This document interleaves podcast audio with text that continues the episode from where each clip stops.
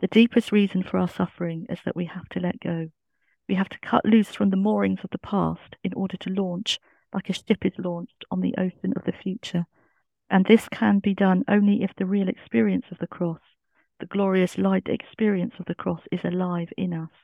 It shines in the darkness until suddenly the darkness is gone. Only the light is left.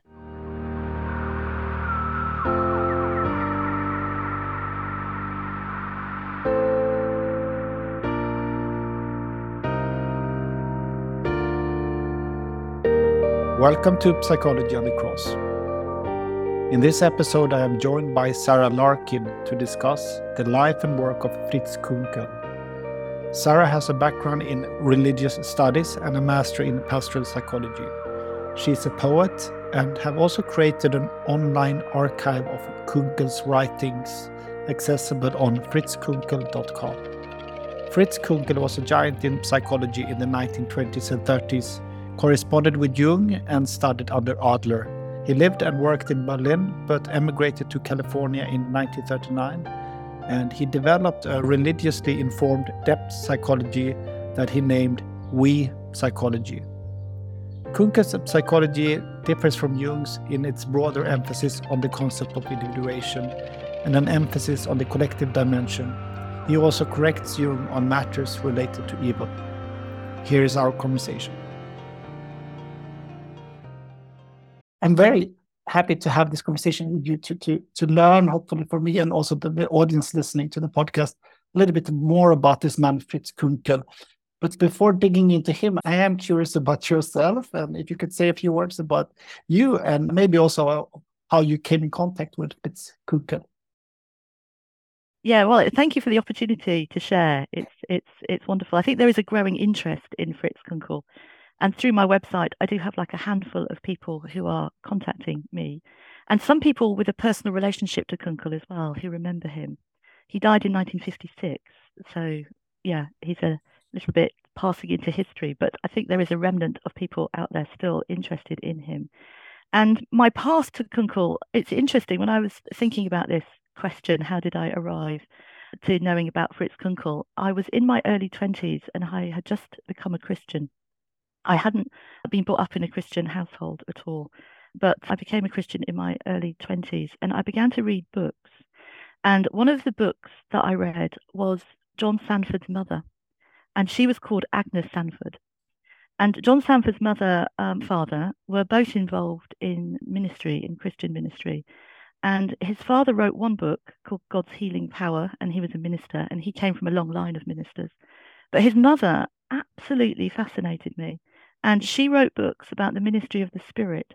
And she's considered to be one of the pioneers of the Christian inner healing movement. And she had this very distinctive aspect of that called the healing of memories. And so I read all the books by Agnes Sanford that I could find, and and then a whole load of other books around the topic of Christian healing, Christian inner healing, as it was called then. And and it kind of led me on a on a on a particular path. The interesting thing about Agnes Sanford is that she also had a remarkable healing ministry that was praying for people to be healed of physical diseases and seeing remarkable miracles. So, and she's not a Pentecostal. She's not a charismatic or a Pentecostal as we would understand them today. She was very much quite traditional and a Presbyterian, which is what John Sanford became. He became a Presbyterian minister as well. And I was so fascinated by Agnes Sanford that I used to read autobiography once a year for many years. It's called Sealed Orders. And and so it was reading Agnes Sanford that led me to read John Sanford. And it was through John Sanford that I discovered Kunkel. So that's my path, my path to Kunkel. I think quite a few people now might find Kunkel through John Sanford and also Robert Johnson, who's the other very well-known Jungian analyst. Because in um, Robert Robert Sanford's no, sorry, Robert Johnson's autobiography. I think it's called Balancing Heaven and Earth. There's a whole chapter on how Fritz Kunkel saved his life. And I know as well, it's very similar to John Sanford's story that they both knew Kunkel and they both had analysis with him in their early 20s. So it's it's very good that there is a kind of a record of that in terms of both John Sanford and Robert Johnson's biographies. So that's how I came to Kunkel. And just to say, I say this is a bit of a disclaimer, but I'm not a psychologist and I haven't studied psychology. I did religious studies as a degree and I did pastoral theology as my master's. And mm. I love poetry and I write poetry and I've had some poetry published. And I've led many retreats and creative writing workshops using poetry to help people connect with themselves. And I'm, I'm also responsible for a small congregation of a Christian church in, in North London. So that's a little bit about yeah about me. And so, the, so, so who who was this man Fritz Could, could you give a little bit of a background? Because I think he's much of an unknown, even to the listeners to this, of this podcast. Mm. Mm. I find it helpful to think about Kunkel as a contemporary of Freud, Adler, and Jung. And I kind of have a picture in my mind, really, of the three of them, the three kind of, I suppose you could say, fathers of modern psychology, as a kind of triangle. And I think that Kunkel fills in something and builds on the insights of those three. And I think Kunkel kind of squares the circle and creates more possibilities in that square than there is in the triangle. I don't think Kunkel ever intended to start a new movement or a standalone psychology. I think he integrates the insights of those of those three. And I might say a little bit more about that later if you're interested. Mm. But they were all contemporary. I think if you want to kind of place Kunkel in his historical context, Freud was 33 years old when Kunkel was born. And so Freud was the oldest, then you have Adler, then you have Jung, and then you have Kunkel. And that age difference there from Freud to Kunkel is just 33 years. So they all lived at the same time. And I find that very, very helpful to to place him in the kind of historical context, kind of before actually looking at his his biography, because they were all around at the same time and they all would have interacted, if not in person, with each other by letter and through books and through you know ideas but in terms of his his biography he was he was born in 1889 in what was then Brandenburg which is now part of Poland but then it would have been part of of Germany and he came from a well-off family I think he had lots of time when he was young he was quite lonely until his younger brother was born so I think he spent quite a bit of time alone and in nature and and it was quite a well-off family. It was quite a privileged family, I understand. But in he trained as a as a medic, as a doctor. And so that was what he intended to become, was a medical doctor. And then in the First World War, something terrible happened to him. He was very badly injured and he lost his, his arm. I think it was his left arm. And so he was a one armed person for the rest of his life. And he realized that he couldn't practice as a medical doctor. So he retrained then as a psychologist. But the experience of, of being on the battlefield and lying there and having a very serious injury, he had, I suppose, what you could say a spiritual experience. He he felt the tangible love of God in that terrible place of death and destruction. And he felt as well, from what I've read, a kind of an interconnectedness of all things. And and I personally think that that was a very significant foundational experience in the development of his what is known to be we, we psychology, that experience of the love of God and the fact that there is a connectedness in all of creation. So, yeah, that was a defining moment in his life. He retrained as a psychologist and he did that in Vienna and he was directly with Adler when he did that. So initially he was, yeah, a practitioner of Adler's psychotherapy. And then he went to Berlin to practice to practice that in the 1920s, he, he married, and I guess this. Oh, sorry. In the 1920s, he also lost his inheritance. So there's another loss there. His inheritance got wiped out. I think there was what they call hyperinflation in Germany at the time. So he lost his inheritance. He got married and had three children, but his wife died quite young. They were married for 12 years, had three children, and then she died. And she was a co-worker, really, with with with with Kunkel. Together, they set up an ad, ad, ad, Adler's yeah institute in Berlin. So yeah, so there's another loss there. He did marry again and have two more children, and his ideas were becoming very popular then in the 20s and 30s as he began to work and develop or already build on some of the insights of of Adler in particular. And he was invited to go to America twice in in the 1930s And the second invite was in 1939, and then the, the Second World War broke out.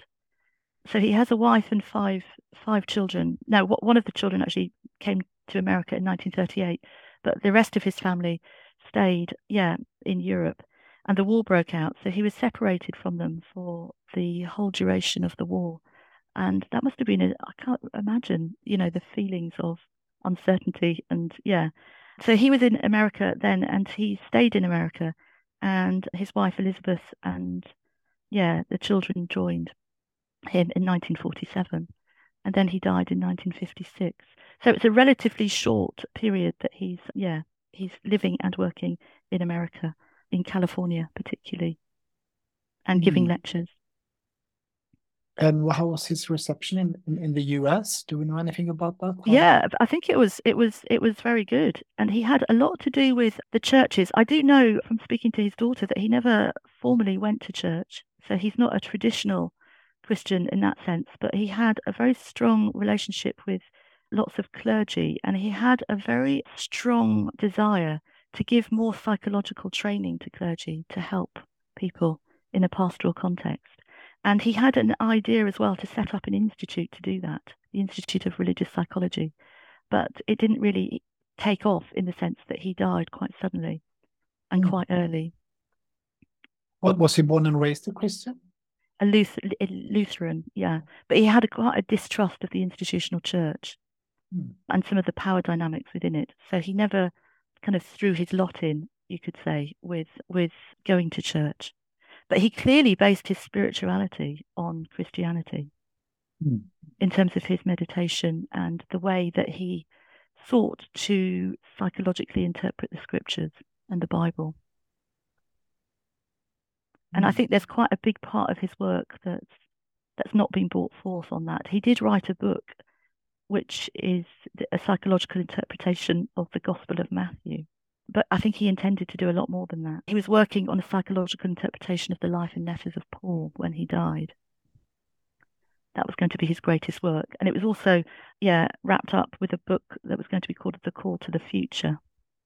So when you place these four thinkers next to each other like that, what what would you say? What was it that you know Kunkel specifically brought into this this field of emerging psychologies? I think what he brings, I mean, it's called we psychology. And it's a very serious, targeted focus on ego and egocentricity and overcoming it. And the only way, he said, to overcome it is through we-ness or having we experiences. So it's a way to understand your egocentricity, which we all suffer from one way or another. mm. and we inherit things, and there are our own things that cause us to be egocentric. But I think more than anyone else in that triangle, you could say, he really took the power of the ego very, very seriously. And I think he would say as well, or my understanding certainly, is that the ego is the psychological sort of, what would you say, equivalent of evil. So he took the ego and the power of the ego very seriously and helps us, I think, to understand what our egocentricity is, how it manifests in different ways, and then the whole emphasis on we and relationship in order to, yeah, overcome. Mm-hmm. So I think that's that's what that's what he brings egocentricity, I mean, it's a word we use today, but I, am wondering, you know, you mm. use that word for describing, you know, some of the complications that happens in human development or in personal development that we become egocentric. Could you say a little bit more about uh, his use of that word egocentricity mm. or how to understand that today? Yeah, I think he, he defines egocentricity as wanting happiness despite the welfare of others. I know that that is one way that he has defined egocentricity. And he goes on to identify there are four types, and we all kind of maybe lean towards one or another or go between them. But he said there are two kind of extroverted types, which is the star, the one that wants attention, and the Nero, which is the one who wants power. And then there are two kind of more passive types, you could say. He called it the clinging vine the one who is kind of a victim and doesn't want to take responsibility or wants other people to do things for them. The clinging vine, and what's the other one? The turtle, the mm. one who withdraws and doesn't want to take responsibility at all. So he kind of identifies four types of, of egocentricity. And he talks about an axis of the plus 100 and the minus 100. mm-hmm. And the plus 100 is kind of our ego ideal, really. And say, for example, say if, yeah, to be loved is my plus 100. He said you can almost, with mathematical precision, m- map your minus 100 then, which is rejection. You know, if my greatest desire is to be loved, then my deepest fear will be rejection. But it's all on that ego axis. And the only way that we can circumvent that is with, with we experiences. But it, in some ways, it's inevitable that we will go down to the minus 100 because what we greatly fear will come upon us. And so mm. we're kind of driven, he says, to the doghouse. But in the experience of being in the minus 100 in the doghouse, we will find that there is our salvation. because the only way truly up in terms of connecting with our true self and with God is through going down to the lowest place. So it's like you go down in order to properly go up mm. in a hmm. way that is not egotistical and in a way that is not driven by any ego ideal or the corresponding greatest fear to that. But the way that he talks about it as well is very interesting because this is the very first book that I ever read by Kunkel. And it is so accessible and it is so written for the layperson. And there's line drawings and there's reflection questions at the end of each chapter. And it's written for young people. And that's the book that I read when I first found Kunkel. And I'm very glad it was that book because I think some of his other books are written not for that audience and they're harder to understand. And there's also a kind of maybe you could say datedness to some of his writing. He was that writing, the title of that book was is My Dear Ego. My Dear Ego. It's called My Dear Ego, yeah. And it, it, the, the subline or the is is is a look in the mirror. A look in the mirror. Okay. Yeah, my dear ego, a look in the mirror. So if anybody wants to know where to start with Kunkel, I would very much recommend starting with my dear ego because it is so accessible and the way that he breaks down his ideas and talks about the fundamentals of we psychology, it's relatively easy to grasp. Mm. But but and it's true depth psychology as well. It's true true depth psychology. So it's it's no mean feat, I think, to convey those ideas in very imaginative ways, with imaginative language, with pictures. You know, those pictures of egocentricity in terms of the types. Mm-hmm, they do mm-hmm. really help you to to to remember because there's pictures of a star and a turtle and you know mm-hmm. clinging yeah. vine and some people have said, or I think even Sanford says that egocentricity, you could sort of use the word narcissist today. Would you say so as well? Is it the same thing? I think so. I think there's uh, there's some very yeah definitely strong relationship between narcissism because I think if you understand narcissism as a kind of the defense of the ego. So I know in some of the pictures that I've seen that that that Kunkel have done, you've got the kind of the smaller circle of the ego within the larger circle of the self. And what happens in egocentricity is that your ego sort of is walled, really, that the, the defense around it cuts cuts itself off from the true self and the right relationship that it should be in to your true self.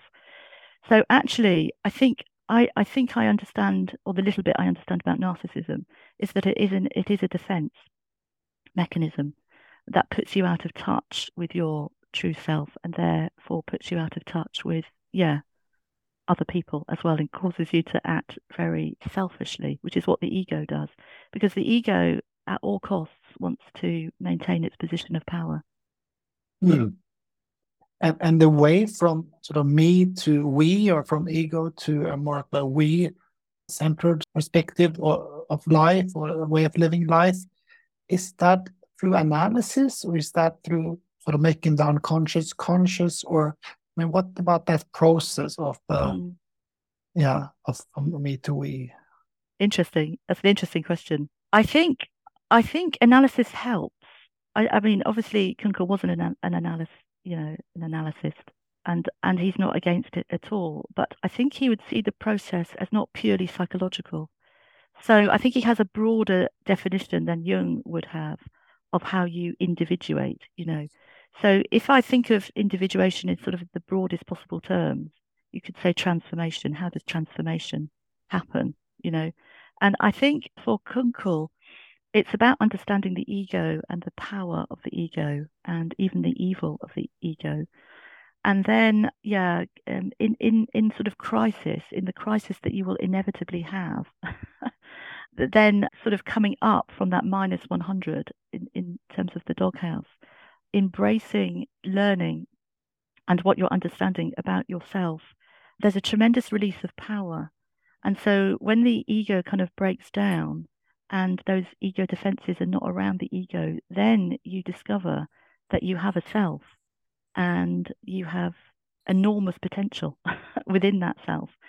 And, and I think because he was religious in the sense that he believed in a transcendent God, in the sense that God is outside of the human person, I think with Jung, my understanding is that kind of the self is the archetype of God so there's very little or nothing about transcendence in in Jungian psychology.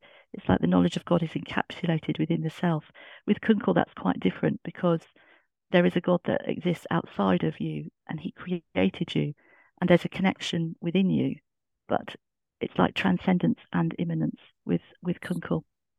So I think, yeah, getting in touch with your with yourself in that way your true center, your true self, opens up the possibility of then being in touch with God.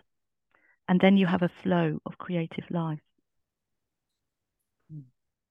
And I think the means, you see, it's an interesting question there about analysis, about how it happens. Because I think, yeah, means and ends is quite a philosophical thing in a way, but Kunkel talks a lot about means and end. And he even goes as far as to say that the end in terms of his psychology is not necessarily healing, it's maturity. Mm. It's what it is to grow up, and it's about the development of your character. So, yeah, it's not self actualization or self realization. It's something quite quite different. And the means to get there in terms of that maturity is is prayer. Prayer and he calls it confessional meditation, a particular kind of prayer. And he said prayer, fasting, and dream analysis is how you do it. Those three things. And that is quite, quite different, I think, to what Jung would what Jung would say in terms of the process of individuation.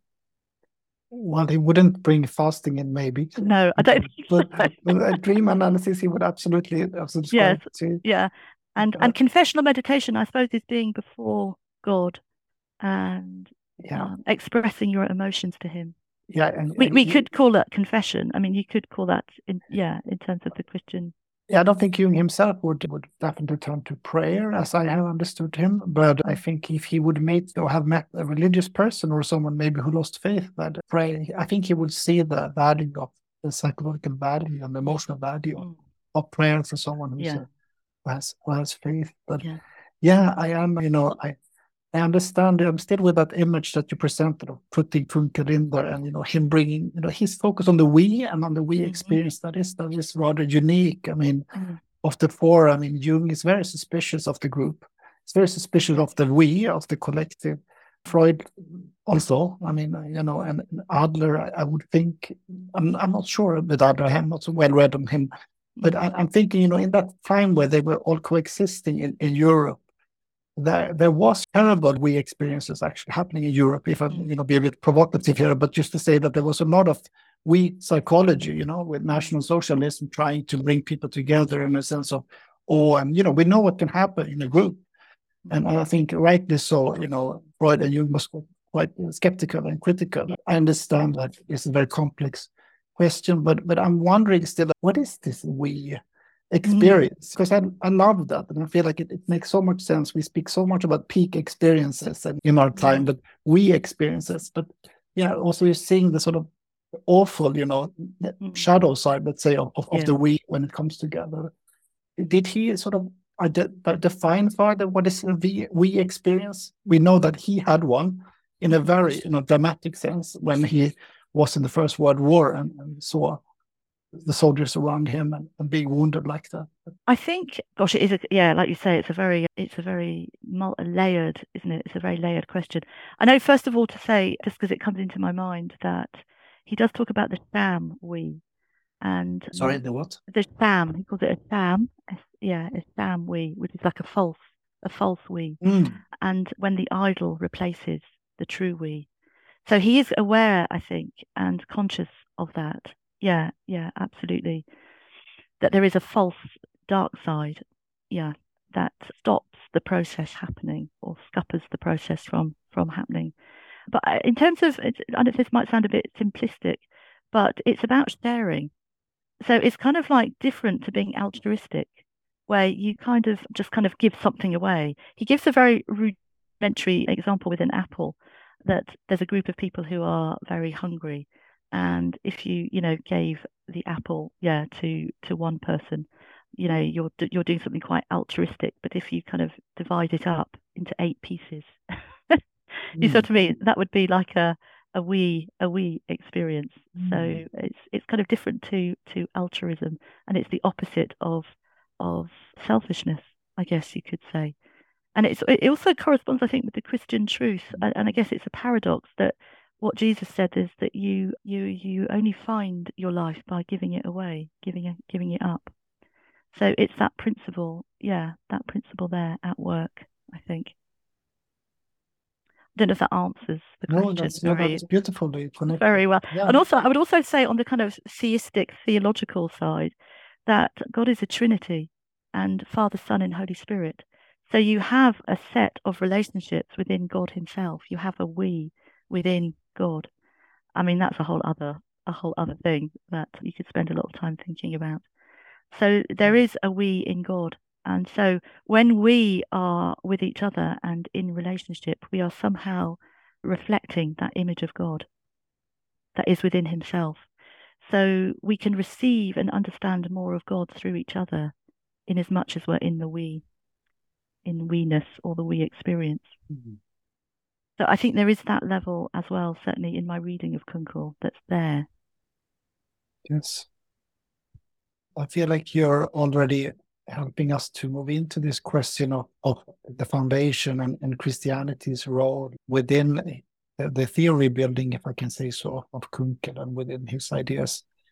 You said something, yeah, really important here around the Trinity, and we can look at it theologically, but, but you know, having read not as so as much Kunkel as I would have liked to, but but some, I mean, it, it's clear like how often and how much he uses somehow uses connects back to scripture for for getting his point through. And in a very seamless way he seems to sort of weave between psychological language and, and, and scripture. Or what's could you say something about yeah christianity's role as a if it is a foundation in his theory but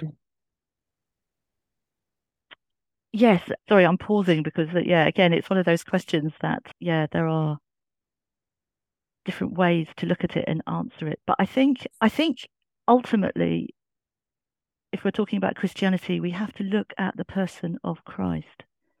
And and I think the person of Christ, even if we're just looking at it sort of on that psychological level, is is the perfect person, as it were. But the perfect person in the sense of achieving balance and integration. So so I think, yeah, what what you can have quite apart from looking at the Bible and the stories in the Bible and like what you could reflect in terms of Kunkel's particular brand of psychology, and that's certainly something that he does do. He does do a almost complete rendering of of the scriptures in a, in a psychological way, which is absolutely, I mean, it's absolutely fascinating and should be absolutely fascinating to anybody who professes to be a Christian. I have to say, because it's a whole different dimension and a different level in in some ways, yeah, of of looking looking at something because he still absolutely stays a, a psychologist, you know.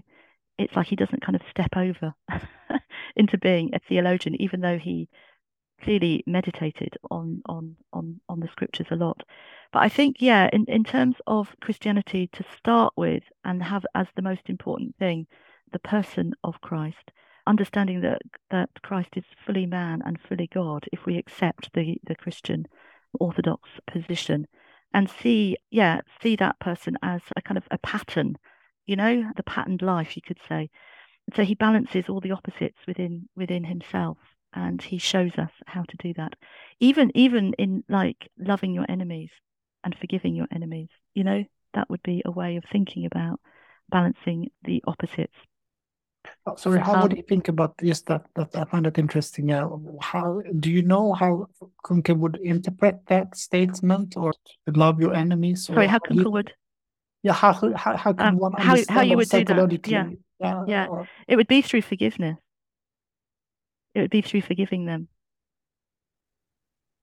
Yeah, and understanding that hate is the inner equivalent of murder.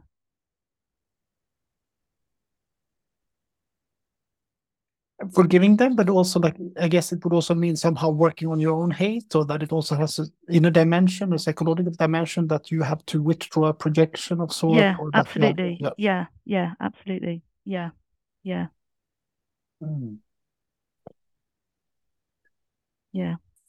And, and also, I would say mm-hmm. that you know Jesus. When we look at when we look at Jesus, how he balances really or integrates the the masculine and the feminine. I think that's a very interesting thing because he was very compassionate and caring and nurturing, but he was also very strong and authoritative, you know, and had yeah what you could cast as you know feminine and masculine strength and how he balances those within himself is another way that you can look at Jesus mm. in terms of integrating and balancing opposites and integrating those things that are often separated and split off within us. Mm. Yeah.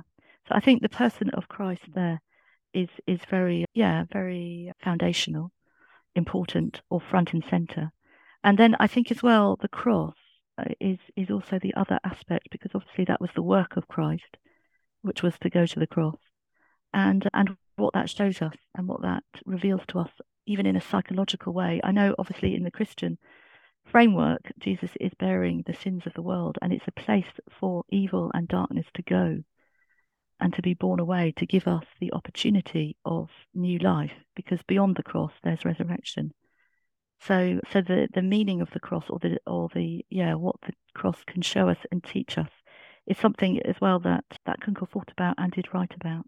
I've got an essay. I don't know if you've seen it, "The Significance of the Cross," on. I've seen it. Yeah, I've seen, it, yeah. it, on the yeah. That isn't available anywhere else. It's mm. just on my on my website. I was given permission to to put it up, but I read it. I say every now and again, but every time I read Kunkel, it's almost like I'm I'm reading him for the first time. I don't know. Because I find it so so deep and working on on different levels, and I always get something different out of it. Yeah, the more the more I read, the more I read Kunkel. But the one thing that he says about the cross there is that the deepest reason for our suffering is that we have to let go. Which, yeah, maybe would you give me the yeah, yeah pleasure of reading? I've got a quote from that here, and maybe this would say it much better than than I can. It, this these are Kunkel's own words on the significance of the cross. This is how the cross of Jesus, the experience of Jesus, can help us today. For whatever reason, we are crucified, nailed to our own cross because of our own sins, our own faults, because of our parents' sins or the sins of a particular social group. It does not matter. The deepest reason for our suffering is that we have to let go. We have to cut loose from the moorings of the past in order to launch, like a ship is launched, on the ocean of the future. And this can be done only if the real experience of the cross, the glorious light experience of the cross, is alive in us. It shines in the darkness until suddenly the darkness is gone. Only the light is left. So I think that's a lovely. That is lovely. That is from that essay, from that. Yeah, that's from his conclusion, really. And and I think it to me it speaks again of that minus one hundred, that doghouse experience. That if we can embrace our suffering, and if we can kind of let it go, and in that is the letting go of projections as well we can move through it and we can learn from it and we can be free of the tyranny of our ego. We can get in touch more with our true self, and there we find God, you know, and there we find not just God, but we find divine assistance. Kunkel talked about this quite a lot that you find God's help and you can be divinely inspired and divinely guided. So I think that's yeah, a lovely, a lovely aspect of what you could call, I, I guess, and what he called his psychology, which was religious, religious psychology. And I think in terms of that triangle, that's what you don't have in that triangle. And when it becomes the square with we psychology, there you have the potential of a religious psychology, whether that's the right term or the right word.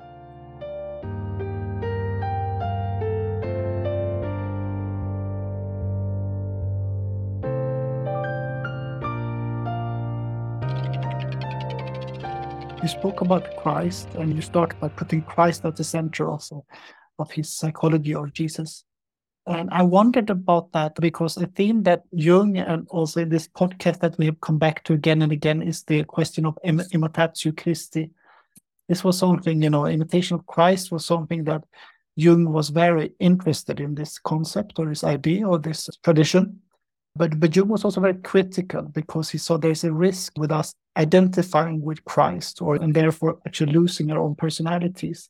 And we try to be too good or too ideal or, you know, we, we mm. see the shadow side of a Christian often, you know, like they're always there for everyone else, but no boundaries and no actually personal inner life. It's just devotion to Christ, but it can be also the, of the expense of personality development and psychological development in, in Jung's view. So he was quite uh, his rendering of imitation of Christ was that in order to follow, in order to follow Christ, you actually have to sort of break in a way with Christ. You couldn't, you shouldn't identify with that pattern.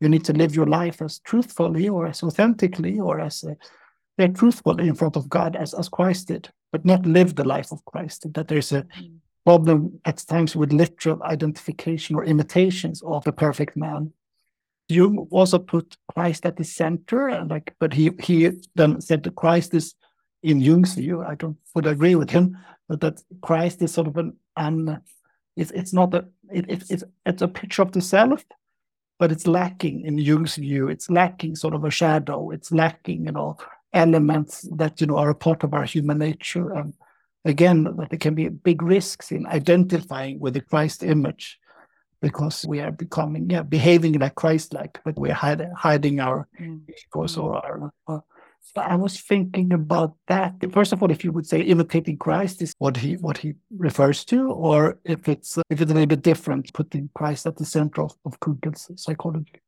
Mm. Yeah, well, that's a very yeah very interesting reflection. I think I, I've never seen or read Kunkel talk about imitating Christ. I've I've I've much more seen Jesus talked about as kind of the highest example of what it is to be a human person. Because if it's true that the Son of God and the Son of Man coexist, you know, then that is what we would what we would find. It would be the perfect example or the model. And he shows us what to do. He shows us how to be, you know? And and I mean the scriptures are full of advice you could say, advice. I think what you're saying though is very, very important in in the sense of it's not just about believing a set of ideas or dogmas.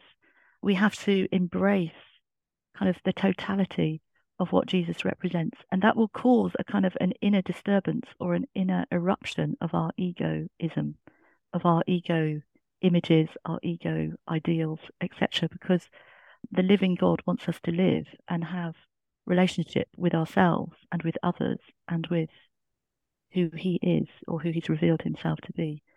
So I think it's quite a different, yeah, it's quite a different thing because once you go on that journey, what I think Kunkel says is that you receive the Spirit to help you, the Holy Spirit. And that's the kind of the experience of God in our lives, which is both inner and outer. So I think, yeah, I think, yeah, gosh, lovely to have hours to talk about that. Um, mm-hmm. Um, what what what you just just put there because because healing in it because I think that's really what I started with in some ways thinking about Agnes Sanford and why I was mm-hmm. so fascinated by by her writings because I'd never come across anything like it you know before talking about the role of the spirit the work of the spirit in inner healing in healing our woundedness healing our memories particularly she talked about that and how that yeah how that can happen so I think, yeah, it's it's it's a very important thing, yeah, because an unintegrated Christian can be the worst of all, you know. Mm. Yeah, in terms no, of in terms of damaging, in terms of yeah, absolutely. of yeah. I, I've got something here. uh, It's a little leaflet about the the adv- the ideas that Kunkel had for the advancement of religious psychology. He wanted to create a foundation for it. And there's a little bit of blurb. I was just reading this before. He he says the religious counselor considers his clinical work as an integral part of his religion. Now that's a very interesting thing to say, I think. he believes that his assistance to his clients can be and ought to be a means to their spiritual growth. He can draw no line between his practice of psychology and his practice of religion. Therefore, he attaches great importance to the conflicts and crises of emotional maladjustment, neurosis, and even psychosis. He counts them among the most significant opportunities offered by life for the discovery and understanding of our spiritual destiny. Hmm. Well, I think we were already touching upon this next question when we spoke about the invitation of Christ, or like just in general Christ's role in Kunkel's psychology, and then just added a bit of Jung's view on Christ as both a, a potential and a perfect man. He would definitely agree, but also the sort of dangers in Jung's view of sort of identifying with the good or identifying with the light and say with the bright side of that. Although, of course, you know the Christ stories has as much darkness as, as brightness. But I, uh, there's one thing, a theme that Jung was very strongly negative around, and that it sort of researched a little bit in my conversations with others, and that has to do with the concept of privatio boni, or the the question of evil. Jung had some provocative uh, reflections and ideas. He had difficulties in coming to terms with this idea of a God that was all good or all love in Jung's world. He he saw, yeah, he tried to compensate for that image in a way by, I guess, emphasizing, you know, all the other aspects of of of, of God. And I know that when it comes to the privatio boni, the absence of good, I'm I'm wondering about. I know that Kunkel wrote about it. I don't know if you have digged into that in any way, but how Kunkel differs from Jung's view in this thinking. Yes. Well, I think, well, first of all, I would say that I think John Sanford has done an absolutely incredible job at doing what you've just said there in terms of his, I guess it's, yeah, his analysis of the difference between Jung and Kunkel, and particularly around the concept of evil. I think he's articulated it absolutely masterfully. And there's a YouTube clip of him talking about it, uh, which I think you've used in a previous podcast, I think and and also in the selected writings of Kunkel, which is like the textbook really, or the handbook, or the only book really that I have come across that yeah that seeks to draw out the differences between Kunkel and Jung. He talks about it there quite extensively, I would say. So I think yeah, I think I think John Sanford is really key, and nobody could do it better than him in some ways. But I know from what I've understood from listening to John Sanford, because actually directly out of Kunkel's writings, I haven't mm. picked up too much overtly about what you're saying. I think there's quite a lot that's implied and quite a lot that we could infer and say about the subject of what Kunkel thought about evil. He definitely thought that the ego is the psychological equivalent of evil. And and it's it's to be taken very, very seriously. And he does not locate evil in the self, which is what I think Jung did. And I think Kunkel saw the self as much more, I say the word pure, I don't know if that's the right word, but sort of good in itself, as it were, because there is the creative potential for your life, you know, in terms of the right relationship between the self and the ego, and there outside of that, the transcendent God that you can kind of be in touch with and draw from. So, so I think there are some very deep differences, and and this idea, I think it goes back, it goes further back, I think, and I think this is quite foundational in some ways, or quite important in in really understanding that Jung didn't really see, or at least acknowledge in his psychology, a transcendent God. It's like a one-tier system, you know, instead of a theistic system, which is like a two-tier system, that God God created the world, but He's outside of the world as opposed to God created the world and he's just within the world, so that I can worship a tree and call it God, and that's fine. And that's a monist view, you know? But actually, a Christian view, is a theist view, is that, okay, God made the tree and the tree is a good part of God's creation, but actually he is separate from that tree. And that tree might reflect to me some of the truth of God, but it is not God. So I think that's a kind of a theological stroke philosophical thing to explore with with this question of evil because it kind of is the overarching question for me anyway. So I know that, that John Sanford said, if you don't see that evil resides in the egocentric deviations of the ego, you are bound to project it into the self instead. And I think that's what mm. that's what Jung did. So he had to reconcile good and evil within God, stroke the self, and not see any separation from that. But I think what Kunkel did was to separate out. Well, I know. think the way that Jung tried to public balance or walk that line was somehow that he he would not say that he has anything to say. I think he would he cannot say anything about if there's a transcendent God or not, but mm. he would say that's outside of his psychology. Of course, he always transgressed and went in and between, mm. but he wouldn't, I think, locate God inside the man. Actually, he would mm. locate. His probably the God image, the Imago Dei, as being, you know, mm. in the self is given from God but he would not, not say that God is a part of man or God is an mm. internal process. That's something that one often hears from Freudians also sort of criticizing. Jung for sort of bringing it all into some mysticism, which I think is a little bit of a misunderstanding. I'm not saying that you're saying that, but there's this. Balance act, you know, that Jung is thus more or less successful at different times of his life in in trying to to come to terms with that.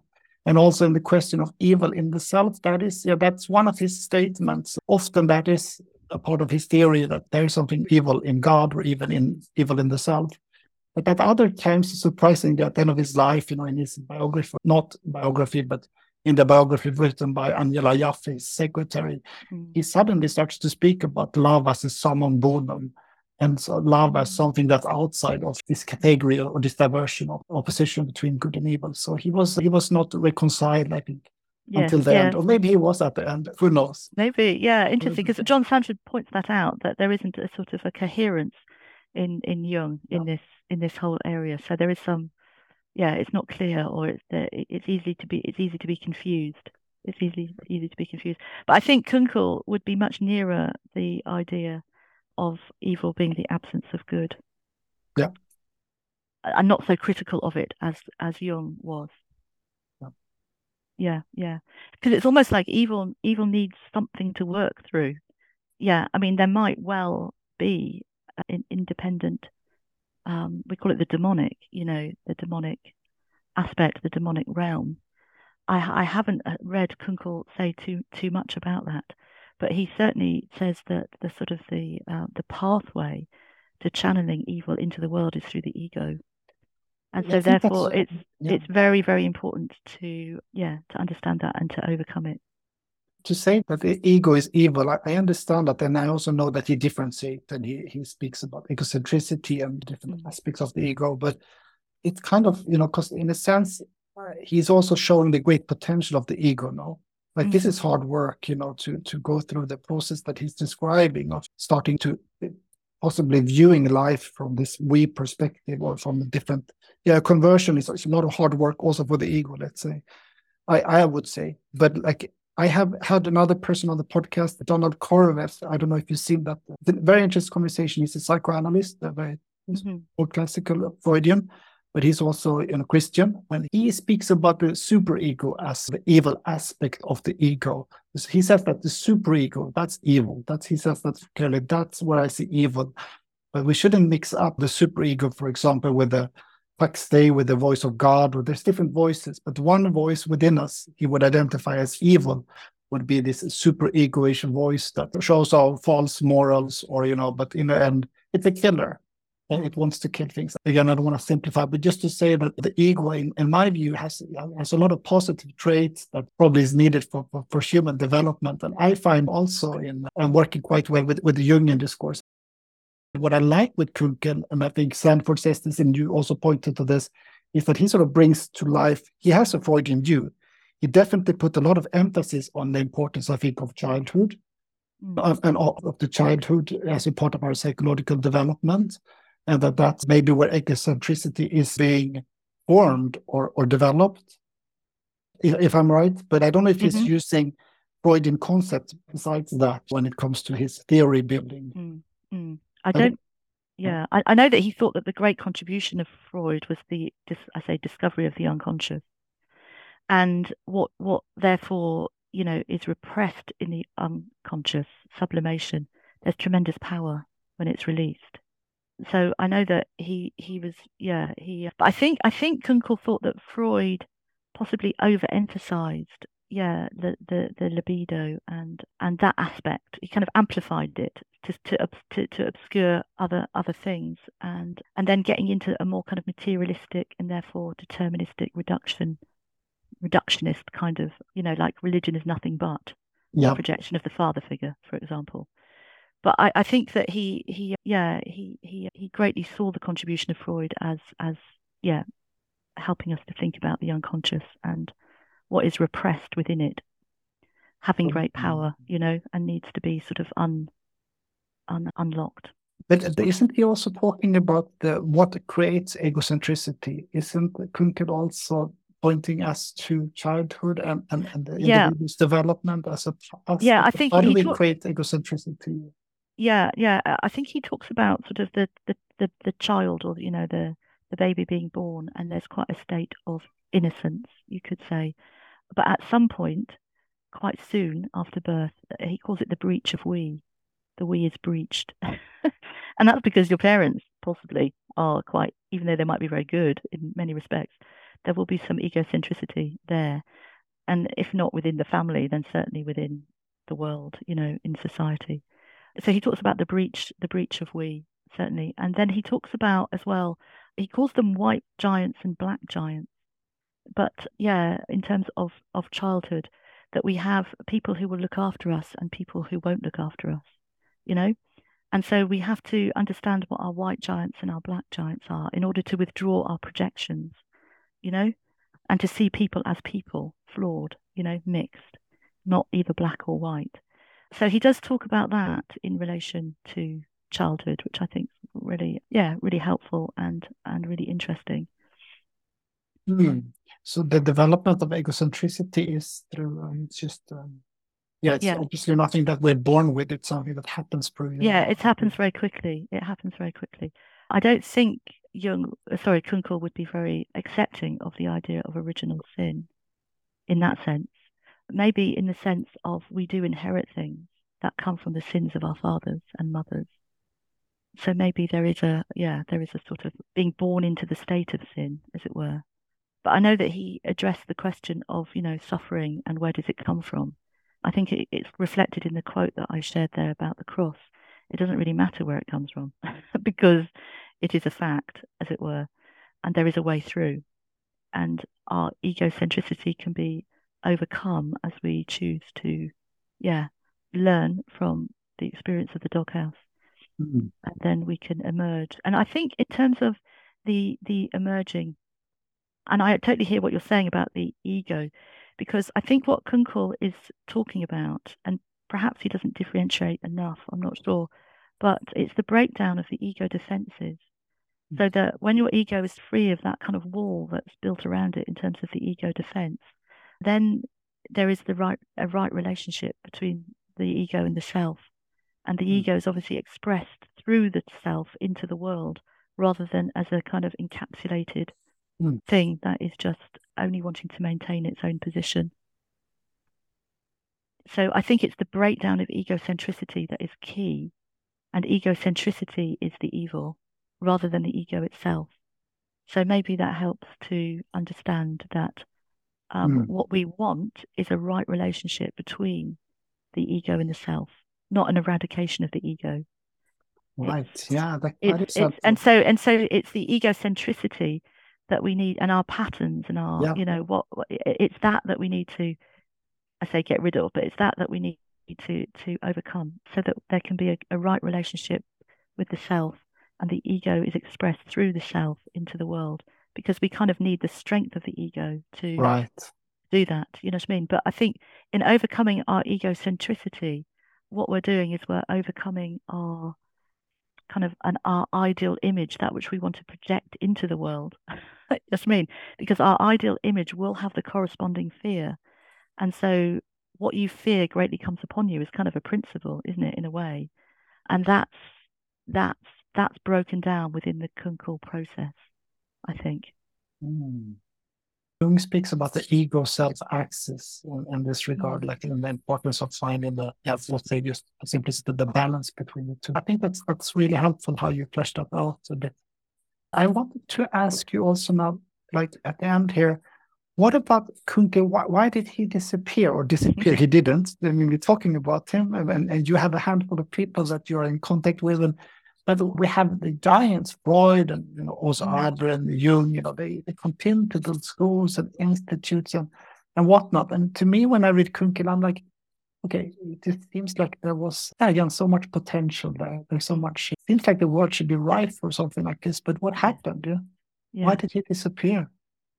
Well, I know John Sanford talks a little bit about this in some of his writings, and I agree with him about it. And I think I think there's a couple of things. I think essentially Kunkel is a religious psychologist, and religion, certainly within Freud, Adler, and Jung, they were not religious in that sense. You know, in the sense of a transcendent God, in the sense of a theist, in in the sense of understanding that or believing that Christianity was kind of the highest expression of spiritual evolution. That would be a kind of Kunkel, Kunkel kind of way of putting it. So I think, yeah, religious psychology, you know, in the time of Freud, Adler, and Jung, there was it was much more a kind of scientific age, particularly Freud. I mean, particularly Freud. Yeah, I think it was more materialistic. I think Jung did some things to kind of access and understand the spiritual aspect a bit more, but I think it's a bit limited. Yeah, in in the sense of yeah, a religious psychology as it's been understood and cast by by Kunkel. So I think, yeah, there's that. And there's also, I think, the message of Kunkel is that, you know, the evil of the ego is not a very popular message. Um, there's a lot in our culture and in our lives that rest on our ego. And to give it up and to go through the suffering that that entails, you know, might not be a very appealing thing for for people, you know. So I think there's yeah, and and he did die unexpectedly early. So maybe there would have been more that would have been done and established if, yeah, if if he had lived lived longer. But also, I think the other thing that I would add is that, you know, he didn't write for the academy and he didn't write for academics. He wrote for ordinary people, really. And maybe there's something around the fact that his ideas are not sort of out there in terms of training, university, academy. You know what I mean? And so he didn't really sort of speak to that audience. He when he was lecturing and sharing his ideas, it was to lay people and people interested in the religious life, mm. particularly. So and, and and again, perhaps there's something there's something around around that as well. I would also say, in reflecting of like maybe the world is now ready for Kunkel, I, I would just say that you know Jordan Peterson with his biblical lectures, I think he's done a yeah a great job in getting millions of people interested in a psychological interpretation of the Bible. And that's exactly what Kunkel sought to do as well. So I think perhaps there's kind of groundwork that's been done through through Jordan Peterson's work in in that sense. And he is a Jungian psychologist. Well, he's interested in Jung at least. I mean, and he's, he's not, interested he, in Jung. He's not, he's not a Jungian psychologist, but yeah, he's he's oh, he's, yeah. he's, he's, very knowledgeable about Jung. That's for yeah. sure. And I think he, I, I agree with you. He, it's an amazing contribution. Yeah, yeah. And it's very yeah. important. And I meet many people who, through his interpretations, come in contact with Jung and with Christianity. So, mm. yeah, he's like a. So he's bridging. He's being a bit of a bridge. Bridging. Exactly. He's. Yeah, and I think that could be very helpful now for, I for people so to understand. I'm still interested in in, in Kunkel. You know, this this appearance of his ideas or like him from the scene, like Jung and Freud and others, I mean, they had such uh, strong followers. And they also developed techniques around how to do psychotherapy, clinical, if you call it techniques, but they had different settings. They created a system of analysis and analysts and such. And I mean, you know, obviously there's not what I know of any Kunklerians out there, or is it possible to go to Kunklerian oh. therapy? No. My brother's a therapist and he's been reading Kunkel and he's been integrating some of Kunkel's ideas and he says it's just incredible, some of the reactions and some of the I said to him, you really need to write some case studies as you do this because, you know, it's it's yeah. So I know my brother and I know Timothy Locke in in in um, right. is is a practicing psychologist. And, but at around the time when he was practicing, there was no yeah. analysis, no one who wanted to sort of pick it up, or he didn't have followers in that way. It's interesting that it's, it's an interesting question because those who did interact with him and know him, a bit like Sanford and Johnson, kind of pitched their tent really around Jung and sort of I don't know allowed their their well particularly with not so much with Johnson but particularly with Sanford that you know the difference uh, coexisted. You know what I mean? In terms of what I've been trying to express about the religious aspect because John John Sanford was clearly, yeah, a Christian and understood God in a particular way that was different to Jung. But the, the way that he understood Jungian psychology was very much that there was no dogmas and that you could eh, believe all sorts of things that didn't necessarily agree with Jung. So he's, you know what I mean? He is known as a Jungian, not a, a Kunkulian. And I, and I, if that's such a word, I don't know. But and also the other thing to say is that I suppose Kunkel didn't didn't seek to set up a school. He wanted to integrate the insights of all the others, and then he came out with quite a unique um, aspect, which is we mm. psychology and the emphasis on the ego. But he never sought to establish a school of psychology. Wow. So maybe as well as I'm talking to you, I'm just thinking this that maybe that's maybe that's an aspect. It was never it was never really an intention I'm also wondering about his charisma. I don't know how he was as a person. We know Jung and Freud and other kind of quite. Well, maybe, maybe he wasn't egotistical. I don't know, or charismatic, egotistical. I don't know, but like, do we know something know. about how he was as a as a as a person? Stepping um, into a room, was he a person that drew attention to him? Was he more of an introvert? We don't really know much about his. Uh, I don't know so much. That. I know that he was kind and didn't like to say no, and that he had a very good sense of humor.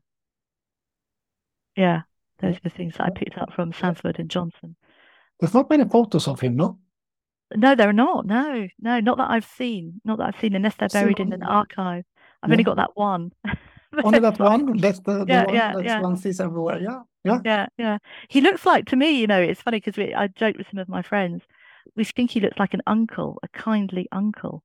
So we used to say, let's ask Uncle Kunkel as a kind of a I don't know, sort of a thing to say. It was like our inner image of him was a kindly, a kindly uncle that you might like to talk to and who might give you some good advice. I'm sure. But I don't, I don't get the sense that he was a particular extrovert or, you know, and maybe he didn't have that ego drive that would sort of, you know, establish you right out there. I don't know. Yeah, yeah, yeah. No, no, no. And I'm a little bit curious about the handful of people that you're meeting with, or like you have conversation around Kunkel. Mm-hmm. I mean, mm-hmm. you say something more? I mean, would there be a conference one day about Kunkel? Will you do? Something? Well, I think I am thinking about that. No, that's a very good idea. I think I need a bit of encouragement to do that. So perhaps I can talk to you a bit further, because it would be lovely to convene something. I mean, I do have a, a sort of yeah, sort of ideas about that, even just to meet each other and say, how did you come across wow. Kunkel and you know how does he help you kind of thing. I mean, it would just be wonderful actually to to share share with people who have an interest in him. Yeah, I think that's an excellent. Well, I hope that we did a little contribution. In oh, thank today. you. And yeah, I'm thank you very much. I found you, and I'm really glad in the way that you shared and yeah, opened up a better understanding of this man and his ideas and yeah, and their relevance for, for our time. Because I mm. agree with you, and I, I, think there's a good future for this. So I hope yeah. to to continue this conversation somehow. That's wonderful. Thank you so much. I'm really pleased for the opportunity to um, be able to share.